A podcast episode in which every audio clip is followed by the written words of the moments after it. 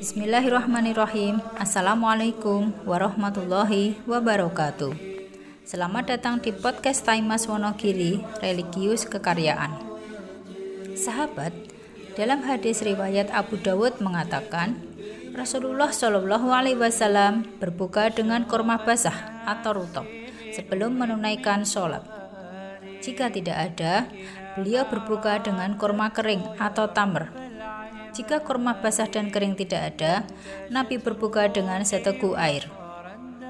Di sisi lain, sejumlah penelitian menyimpulkan berbuka puasa dengan kurma membawa manfaat bagi kesehatan. Dengan demikian, kurma merupakan santapan yang pas untuk berbuka puasa. Selepas seharian berpuasa, tubuh memerlukan suplai energi glukosa baru. Kurma menyediakan glukosa alami yang sehat bagi tubuh. Di samping itu, ada banyak manfaat kurma. Di antaranya, satu, makanan yang tinggi serat dan nutrisi.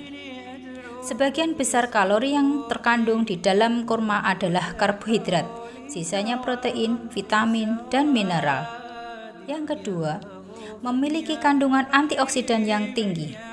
Kurma banyak mengandung polifenol yang lebih tinggi dibanding buah yang lain Antioksidan berfungsi melindungi sel tubuh dari zat radikal bebas. Yang ketiga, menstabilkan gula darah dan pengganti gula yang lebih sehat.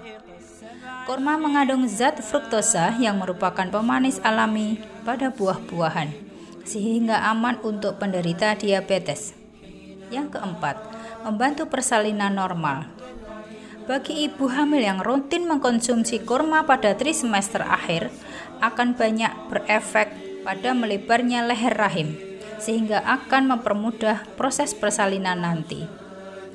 Demikian sebagian dari manfaat buah kurma. Di samping banyak manfaatnya, juga melaksanakan sunnah Rasulullah Shallallahu Alaihi Wasallam. Selamat berpuasa. Wassalamualaikum warahmatullahi wabarakatuh.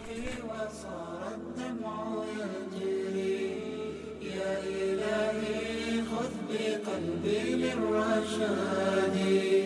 للهدى والحق وفقني إلهي. فعلى توفيقك اليوم اعتمادي.